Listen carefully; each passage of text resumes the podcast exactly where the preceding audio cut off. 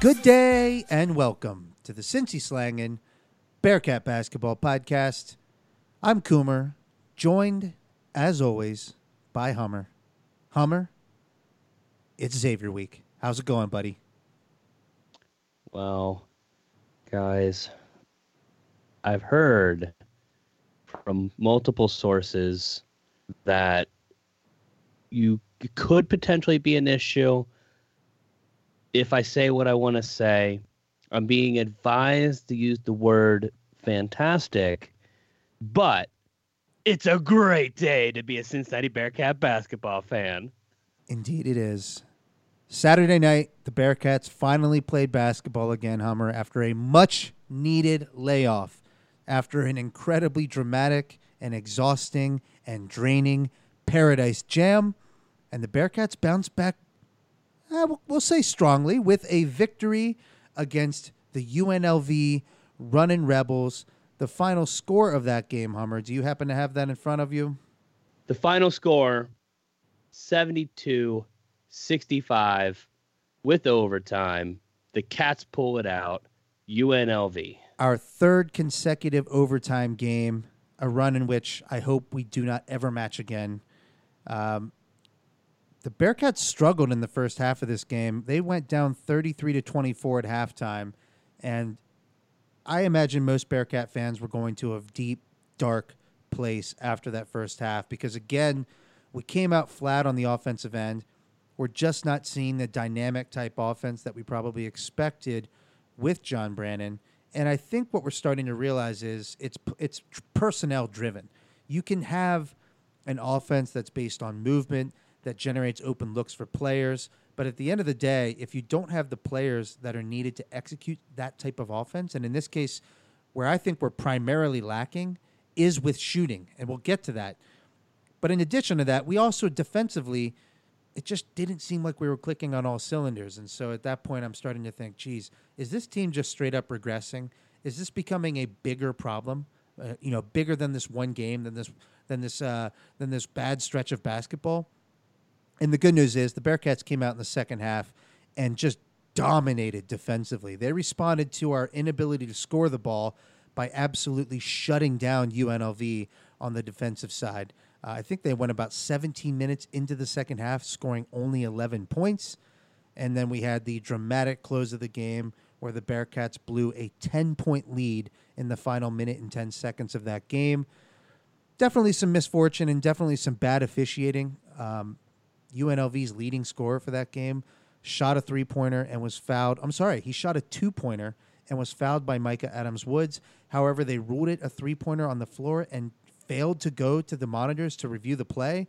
One of the few plays where I just am dumbfounded by the pure embarrassment that is TV Teddy, uh, who was one of the lead officials in that game. I'm just. It was maddening watching that that moment in particular, knowing that it would probably come back to bite us, which it did. But the Bearcats closed the game out, ended up winning by seven. Hummer, did you have a chance to watch this game? And if, if so, what were your thoughts on the Bearcats' performance?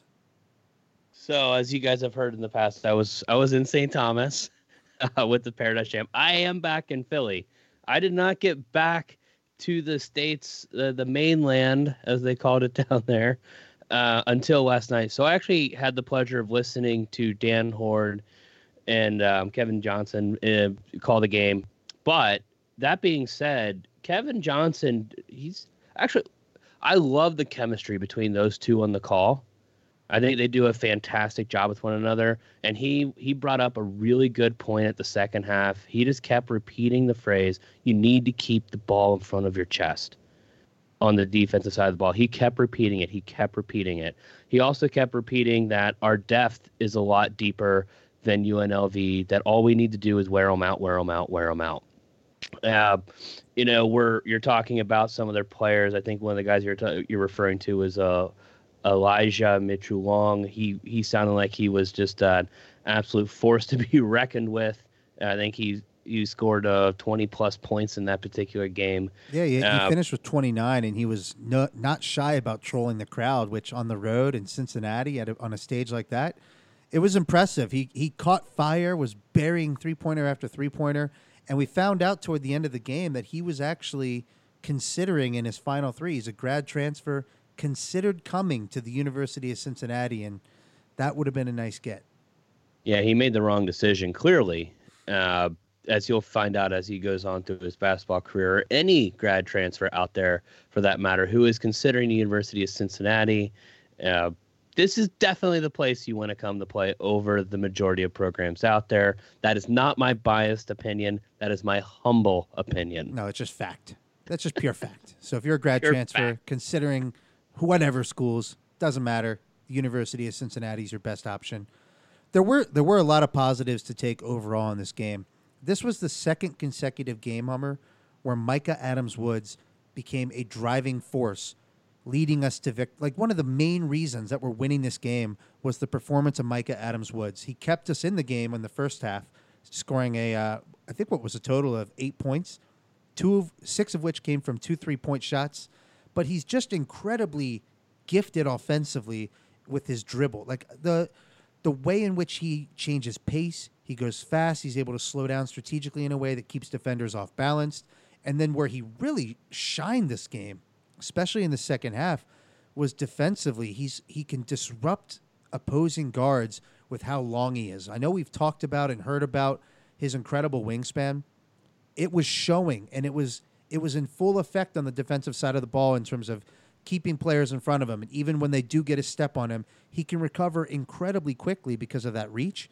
And when there was a play, another quite poor call during the game where he actually blocked a, a layup straight up, met him at the met him at the peak, and bad foul call. But it was uh, just one of those flashes where you say Mika Adams Woods is going to be an incredibly special player for the Bearcats, not just this season. This season it's happening sooner than we thought, but long term, this is going to be one of those guys that we remember for a long time as Bearcat fans. So it's funny. We're you know we've I think we've done an episode where we talk about where we don't really want to get into the foul calls and and whatnot, but these two were just so egregious. And even Dan Hoard at the beginning of the broadcast goes, and we got Teddy Valentine, not known as one of the better college basketball officials, calling the game tonight. Uh, we'll see how that turns out. and then later on in the game with the the three point call, uh, Hoard was was definitely going a little nuts, but that that block, wow, was he just he was just livid, and his description of that was just I could picture it in my mind exactly what happened, and when I saw the replay. When you talk about Mika Adams Woods, I think on the other side of the coin you have to talk about Chris McNeal because Chris McNeal, he's the one losing the minutes to Mika Adams Woods, and in my opinion, based on play it's completely justified. It's tough to watch him struggle the way he is right now. Well, yeah, I mean, you're looking at this. If you wouldn't talk about the struggle of McNeal, uh, zero points. I think is this. Uh, let's just double check here, but I think that might be two games in a row that he has failed to score. Well, Chris McNeal. Sorry, it's not two in a row. He did have seven. He had seven against Valpo. So sorry. Uh, but, but either way, he failed to score he he he failed to really play as you mentioned. He only played 13 minutes. Ah, well, we've been calling we've been calling for John Brannen to change his minute distribution for Chris McNeal and Mika Adams Woods.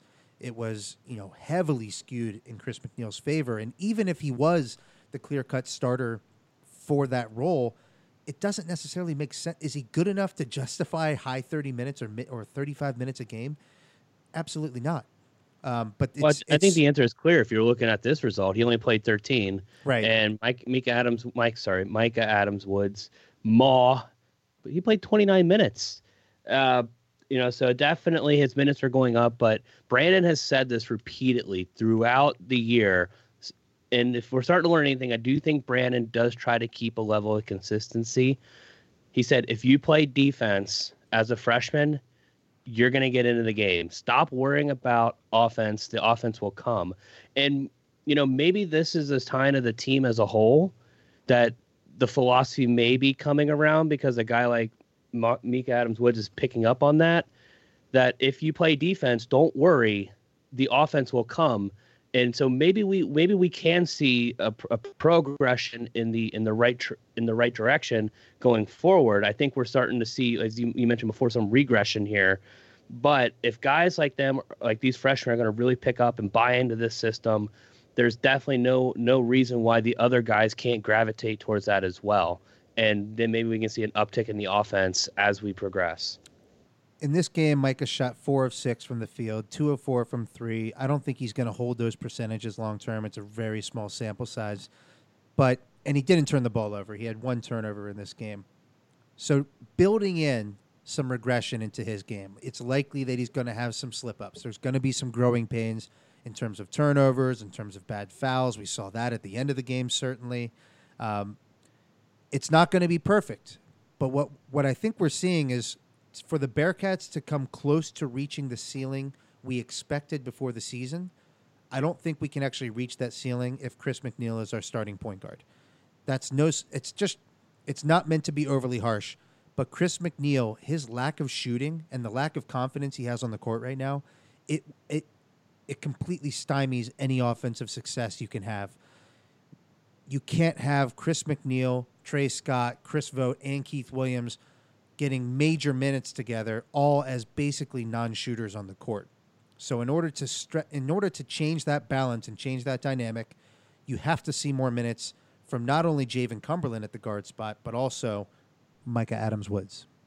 Really impressed with what he's giving us so far this season. But you made a great point. We need to talk about Keith Williams. Incre- awesome defensive performance from Keith Williams down the stretch in overtime. He contested two jump shots uh, from the, the leading scorer on UNLV, uh, Hardy, and held him to four of 24 shooting overall in that game. He was the leading scorer for them coming in. Outstanding performance from Keith. Keith Williams deserves a standing ovation for that performance. You know, he he still he was the second highest scorer on the team. He was the the third play, four, three of four in double digits, but his performance maybe if you want to, you know, be outshined by the big name and Jarron Cumberland, you know, the big boy on the block here, scoring 20. I think Keith Williams was the most important person on the court against UNLV. That second half surge of defense that he brought, and then the offense that he was able to carry along with it. Without that energy in his leadership in that in this particular game, we do not come out victorious he was he was the spark plug that ignited our our run in the second half. Defensively, he was all over the place. His athleticism jumps off the screen on the defensive side of the ball, and offensively, what I noticed during that run, his defense bred confidence on the offensive end because sometimes Keith Williams, you can tell, gets in his own head. He takes a little bit too long to make a decision on offense. He'll pump fake, he'll he'll ball fake, but during that run, there was no hesitation on anything Keith Williams was doing. He's crashing the boards hard. He's letting his athleticism shine on the offensive boards. Hitting that three pointer, it was a quick jab step, step and then an easy release from three, buried it. If Keith Williams can find a way to channel that decisive decision making, that's where he's at his best offensively. His, it's when he's in attack mode, it's when he's hitting the offensive glass, it's when he's making those athletic, crowd pleasing plays uh, for the Cincinnati Bearcats.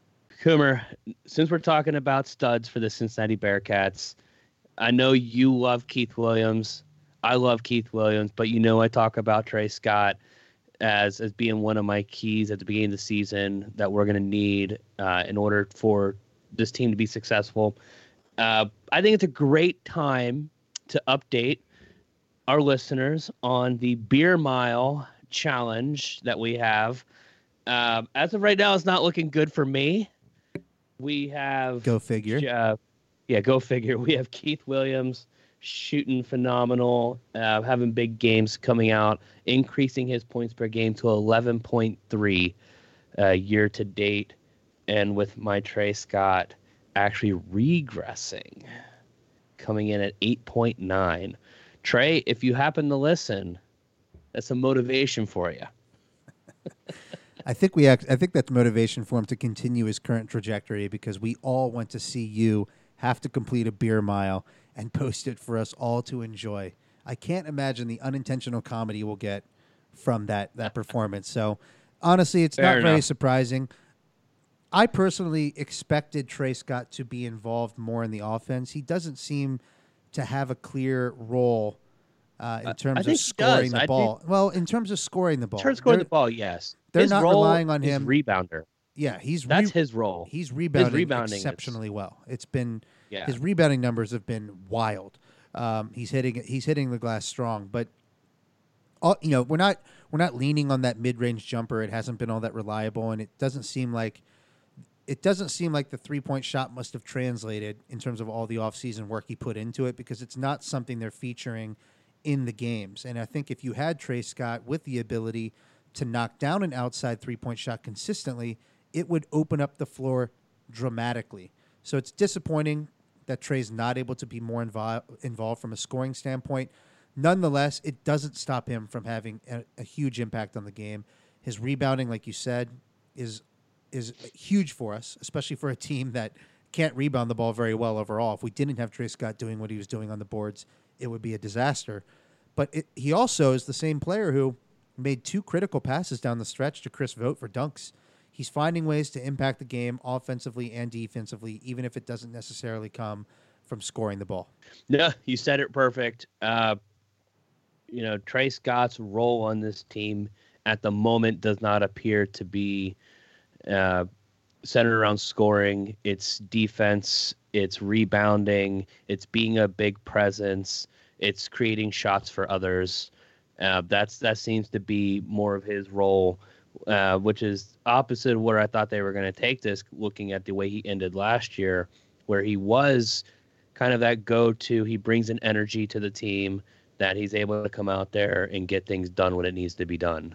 So, but either way, it's still a good look for him because we need that. We need that more than anything else on this team right now. With with uh, basically our only big man that we have is is Sorolla, or sorry, Vogt at the moment. Sorolla's injured, Mamoudou Diarra has not been he, he's been lackluster for for the lack of a better better word has not been very good uh, you know i think we were hoping to see more out of him this year and we're just we're just not.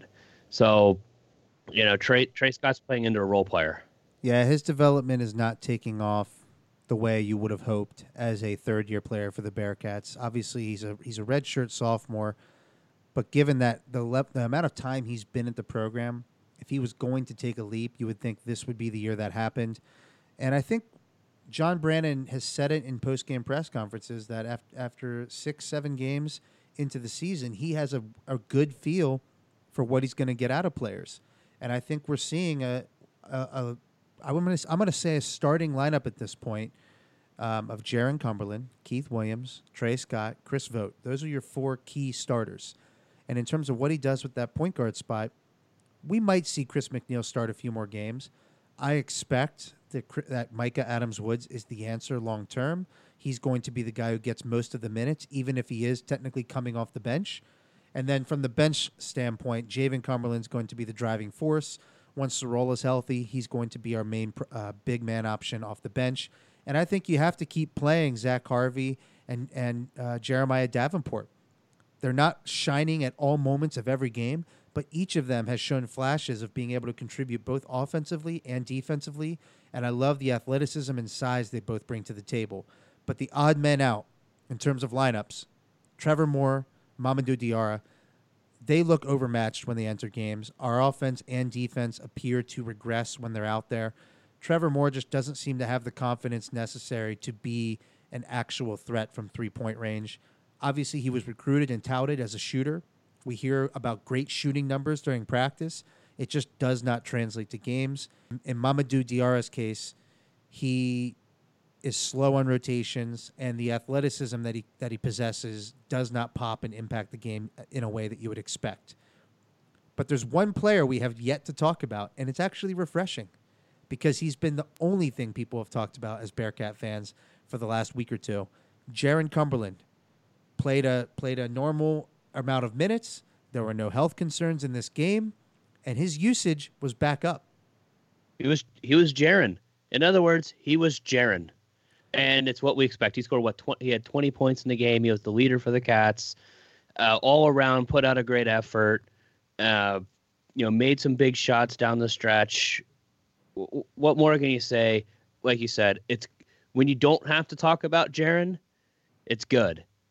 For sure. And I, I want to make sure we're, we're showing proper respect to Jarron that the level he reached in the UNLV game is not his peak. He he's working through the physical fitness stamp, um, physical fitness things, and once he got in, he was much more aggressive getting into the lane. He's actually been very aggressive overall this season. He's getting a lot of free throw attempts. A, he's not knocking down free throws at a high enough clip yet, but B, his creativity in the lane needs to be tightened up a bit. I think with a little bit better footwork, introducing a, a little bit more of a consistent floater, he could be more effective because his athleticism doesn't pop at the rim. So when he takes it in there, there it seems like opposing teams are able to contest him pretty well and pretty consistently. He seems to be tr- doing his best to mix in that floater, and I love it. Um, but once we get Jarron honed in and locked in, this team that he is the answer for taking us to that next level. When you mix in some of the role players, um, increasing their performance the way they have. Uh, uh, it's an interesting point you just brought up, and I know Jarron's not the the culprit or the only culprit. I know we also have a big outlier when it comes to this particular statistic, uh, but it, it seems to be a trend over the last few games that teams are starting to foul us heavily and early when it comes to the end of the second half. They're not waiting for the two minutes. They're starting to foul us with three and a half, three, three and a half minutes left on the clock. Right now, as a team, we're shooting 64.3%. This is getting really into the weeds, but that's number 296th in the nation. Teams right now are going to come and say to the Cats, if it, beat us at the foul line. That's what they're going to tell us when we're getting into these close games, I think we're going to see a lot of teams going after that. But one of the things that was great seeing in this particular game against UNLV is Brannen did start. I think you're right. He's getting a feel for his players because he was taking guys out and bringing guys in solely for the purpose of foul shooting. Uh, one I think he could have. I think he could have done a better job at it, though. You know, I think he could have getting McNeal but he off actually the court. did it. Nah, McNeal Yeah. getting McNeal on, off the court is an obvious, right? He's not a closer at this point based on his liability at the free throw line. But there were moments where we're letting Jarron Cumberland be the uh, the guy taking these fouls at the end of the game.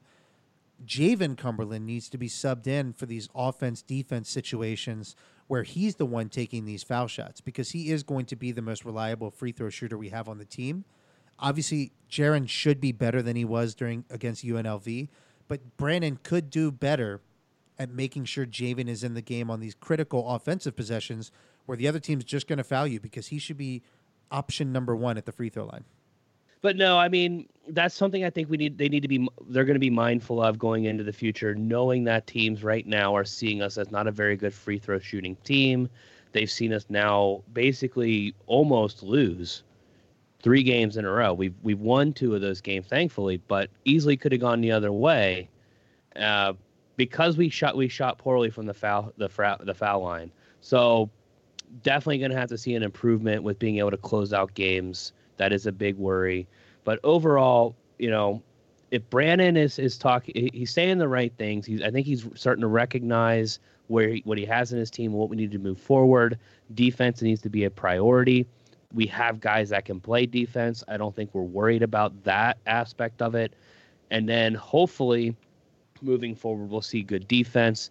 You mentioned this earlier, translated in offense, translating into offensive confidence on, on the other on the end of the court. So that's that's what I'm hoping moving forward.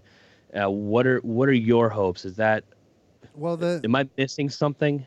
the competition we've played the last three games in particular, Bowling Green, uh, Bowling Green, Valparaiso, and now UNLV. It's obviously not the toughest competition that you're going to see across the NCAA, and it's not the toughest competition we're going to see on our schedule. But it is important to note these are not bottom 100 or bottom 50 teams in the NCAA. They're not cupcakes. They can beat you on any given night, and they do present interesting challenges for the team. So the fact that we have been able to build decent leads against all three of these teams. We had a, a 10 point lead late against Bowling Green. We obviously had the same against Valparaiso, and we had a 10 point lead against UNLV. Not massive leads, not dominating performances, but none of them were games that we should have lost. And none of them were games that should have gone to overtime. So the silver lining to me is the Bearcats are showing improvement defensively. They are showing the ability to to get a lead against solid teams. Now the challenge is how do we put lineups out there that are able to effectively close games? I think we're starting to show signs that John Brannen is getting a better feel for the team and we have the players we have the players on this roster to do this. It doesn't have to be a uh, woe is us situation. We're able to close these games. We're able to win these games, and I expect to do so going forward. And let's let's end on a positive note when we're talking about the recap of the last the last week. If we're going by my projections of what my uh, uh, projection for our record was, we're still on pace. I had actually picked us to lose to Nevada in the finals of the Paradise Jam, just not the Bowling Green in the game before. But ultimately, uh, you hit the nail on the head there. They're not cupcakes, but then moving forward, our schedule is loaded coming up here. We have Vermont coming up on Tuesday. And then we have Little Brother from Norwood. They have packed Fifth Third Arena to the brim for the Crosstown Shootout. Three miles, two teams, one city. Cumberland has owned the last minute. Three to shoot, Cumberland. Yes, oh, man. Jennifer no look for the slam. Moore sends the three. Sizing it up. Cumberland rolls it in. Xavier had owned the series recently. That has changed the Queen City of Ohio. The Crosstown Shootout is back. And to honor the occasion, Hummer, a reading from the Book of Sam. What if I told you that the most important basketball game of the year in our city barely registers a blip on the national radar? That even though it's circled on the Queen City's collective calendar every year, the rest of the country couldn't care less? What if I told you that they might be onto something? The Crosstown Shootout returns for its 87th iteration Saturday, and as long as there isn't a repeat of 2011's infamous Crosstown Punchout, the game and its result will be almost immediately forgotten.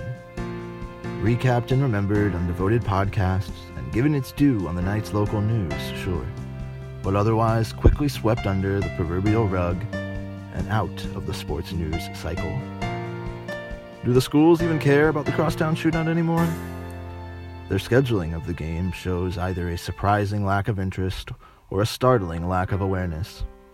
Now, Xavier doesn't have a football team, so maybe they can be forgiven for not realizing that they and UC scheduled the shootout for smack dab in the heart of college football's conference championship weekend.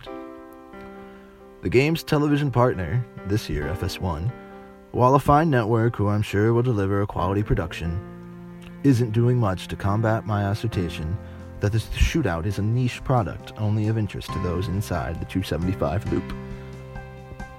Tip off Saturday is set for 5 p.m., and I, for one, can't remember the last time the Crosstown Shootout was given a primetime billing. This game seems forever destined to live in an uninspiring mid to late afternoon time slot, playing second fiddle and opening act to the sporting events of the day that actually matter on a national stage. Do you know what FS1 is airing in prime time Saturday after the Crosstown Shootout? As of this recording, the station is scheduled to show a fucking rerun of WWE Friday SmackDown. That wrestling reruns are given a better time slot than the Crosstown Shootout may be the ultimate sign that this game truly does not matter. Sure, it matters to you, me, and to the college basketball fans of our city. This week, we'll see trash talk fly and debates rage on subjects ranging from historical significance and conference strength of schedules to which campus features a better education and the hotter girls.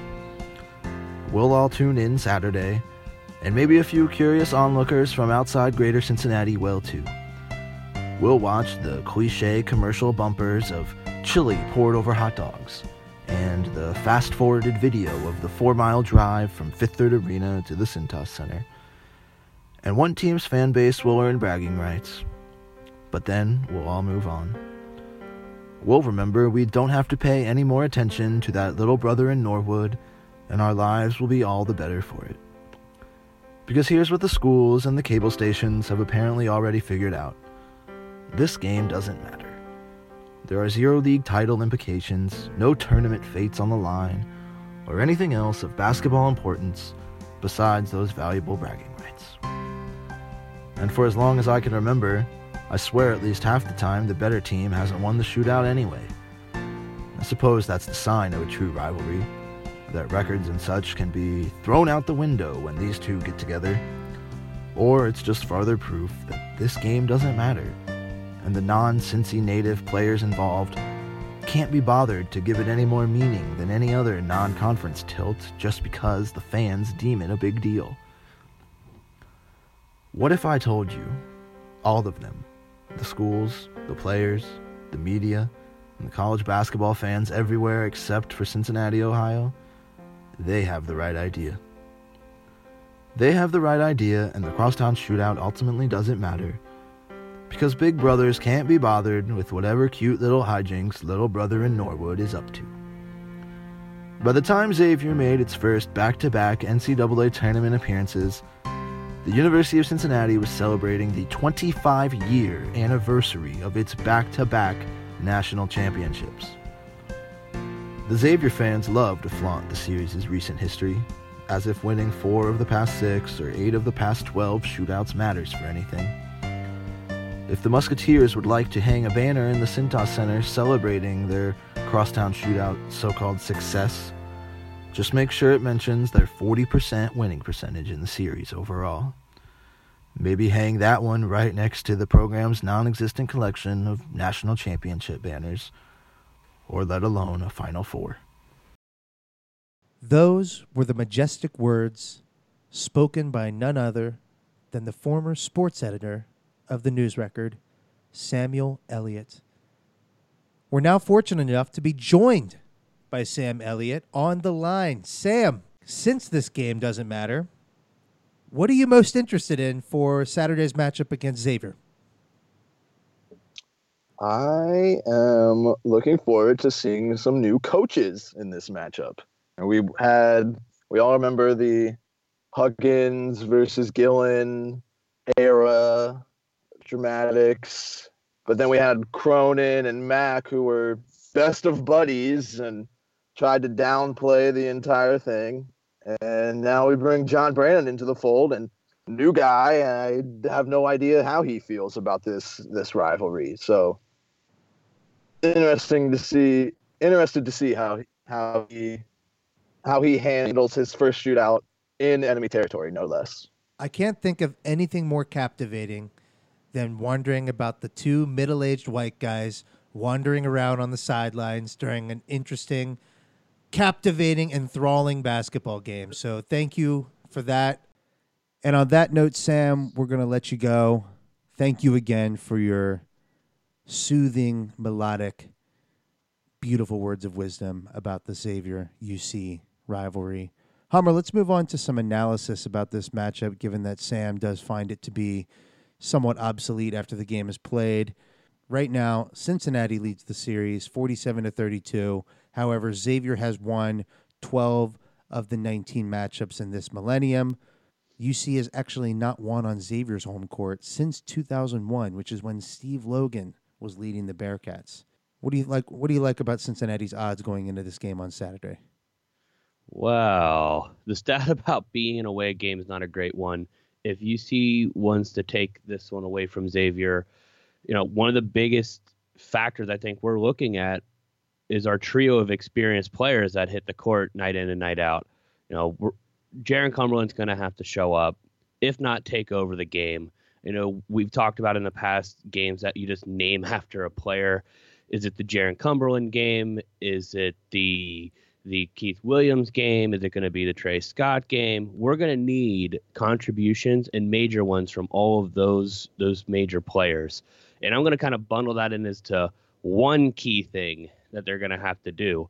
Uh, another thing I'm looking forward to is, and, and Sam, I can't believe this was also the most important thing he was looking at at this matchup. Uh, But we have another. I don't want to call him a freshman, but new to the rivalry, or at least new to being in this rivalry, and that's how Coach John Brannen is actually going to react to this environment, to this atmosphere. Because to date, he hasn't played a game or coached a game as a D1 head coach in an environment like he's going to see next Saturday night. Yeah, with all the roster turnover Cincinnati has seen this season, including our coach, in some ways um, it makes me a little bit nervous because I think this rivalry tends to favor those with the most experience. Um, typically and historically, freshmen have not thrived in this setting. So, with Mika Adams Woods seemingly taking over the primary ball handler position for this team, it's tough to to expect uh, that we can rely on him consistently in this type of environment. It doesn't necessarily bring the best out of players when it's their first year in this rivalry. Coach wise, yeah, I certainly hope John Brannen's got his head on straight and has a, has a good feel for the rotations because that's going to need to be dialed in for this matchup for for us to overcome some of the talent deficiencies that we're going to see going up against Xavier. His rotations are going to have to be on point from my perspective, you mentioned the returning players. I do think the the role Chris Vogt in particular is going to play in this matchup is huge.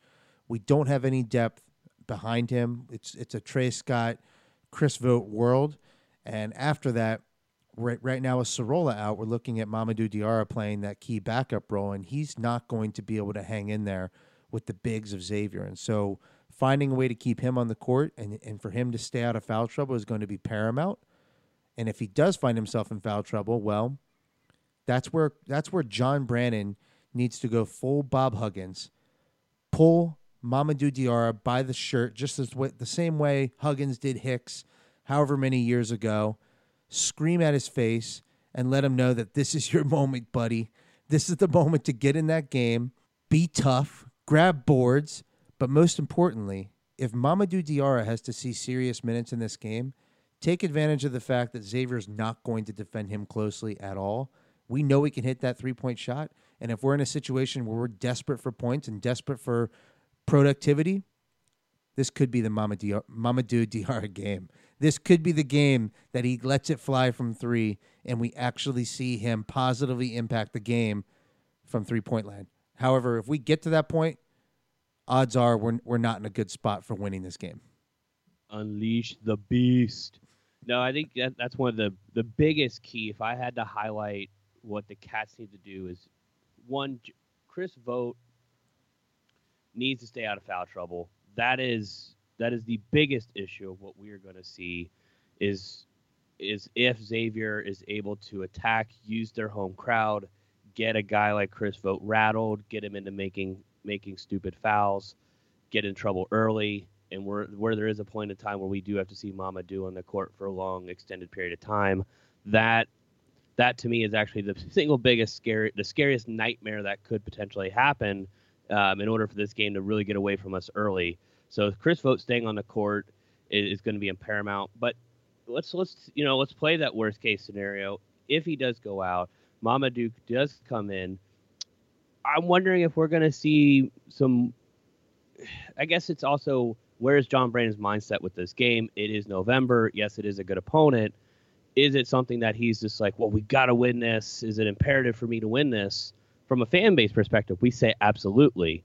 But it's maybe not a game where he's going to start to experiment radically, even though we might like to see him maybe run some other sets off there that aren't centered around Mamoudou Diarra, uh, with other with other players playing other roles.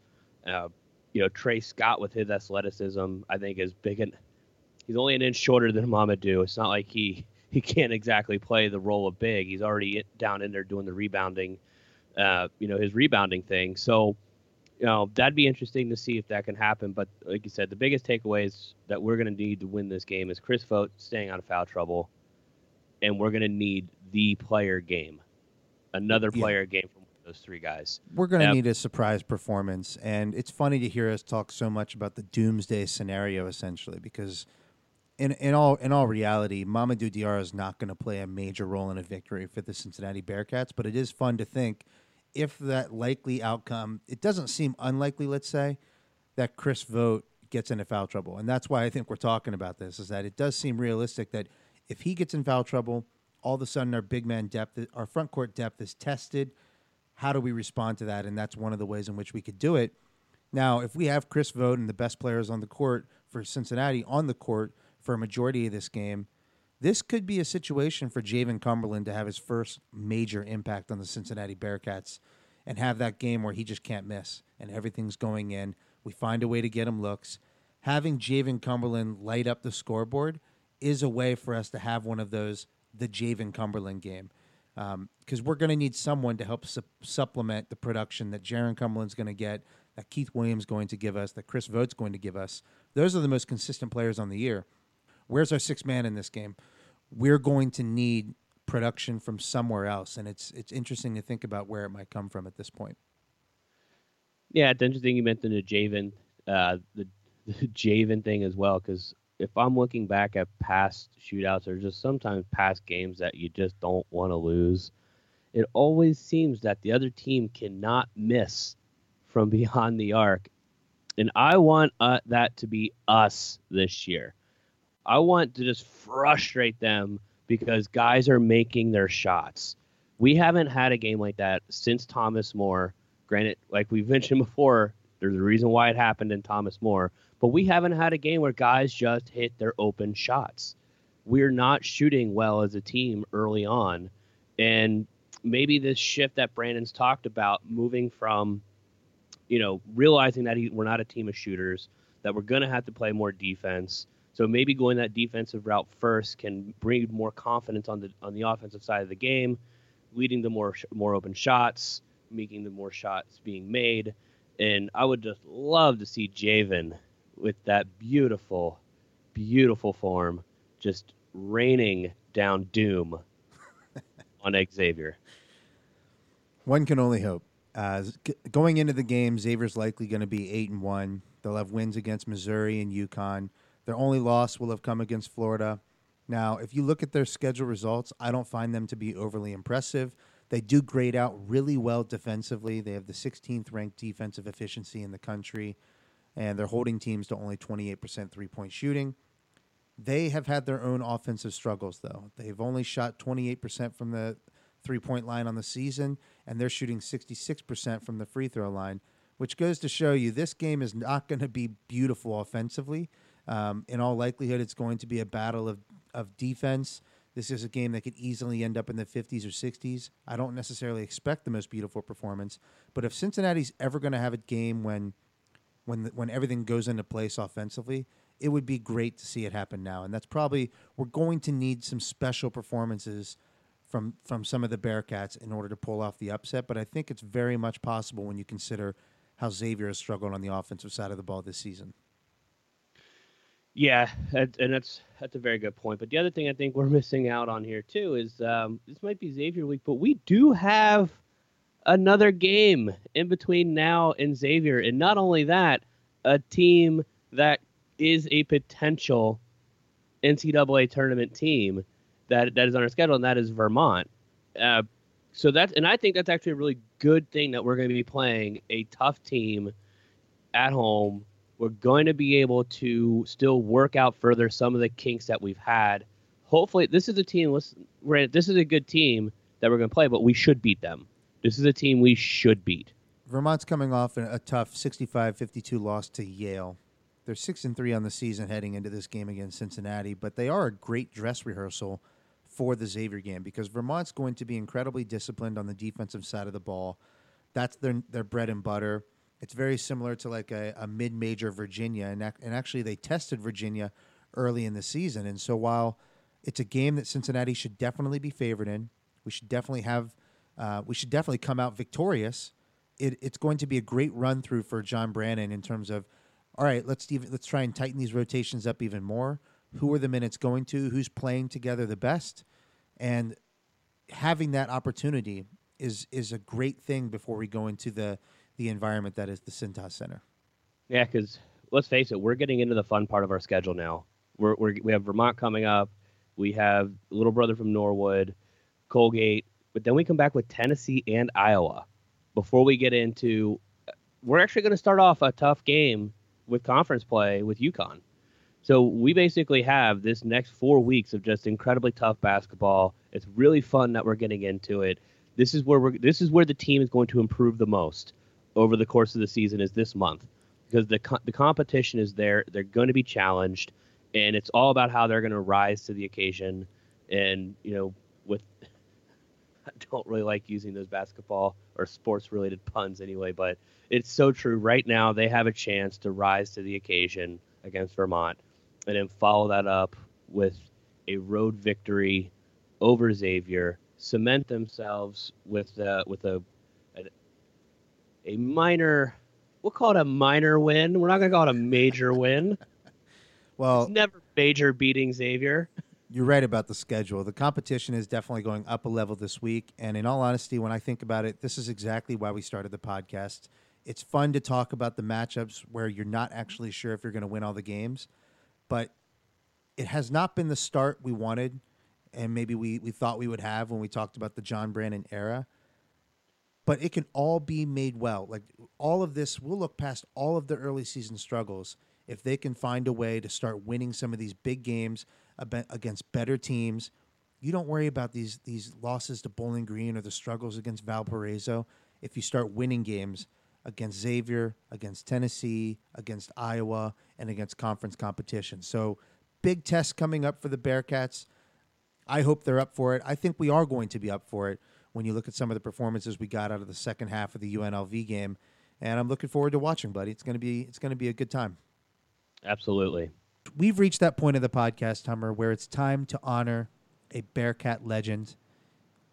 I think it's my week to pick the player, and I think it's only fitting that we pick a player who last helped us defeat Xavier at Xavier back in 2001.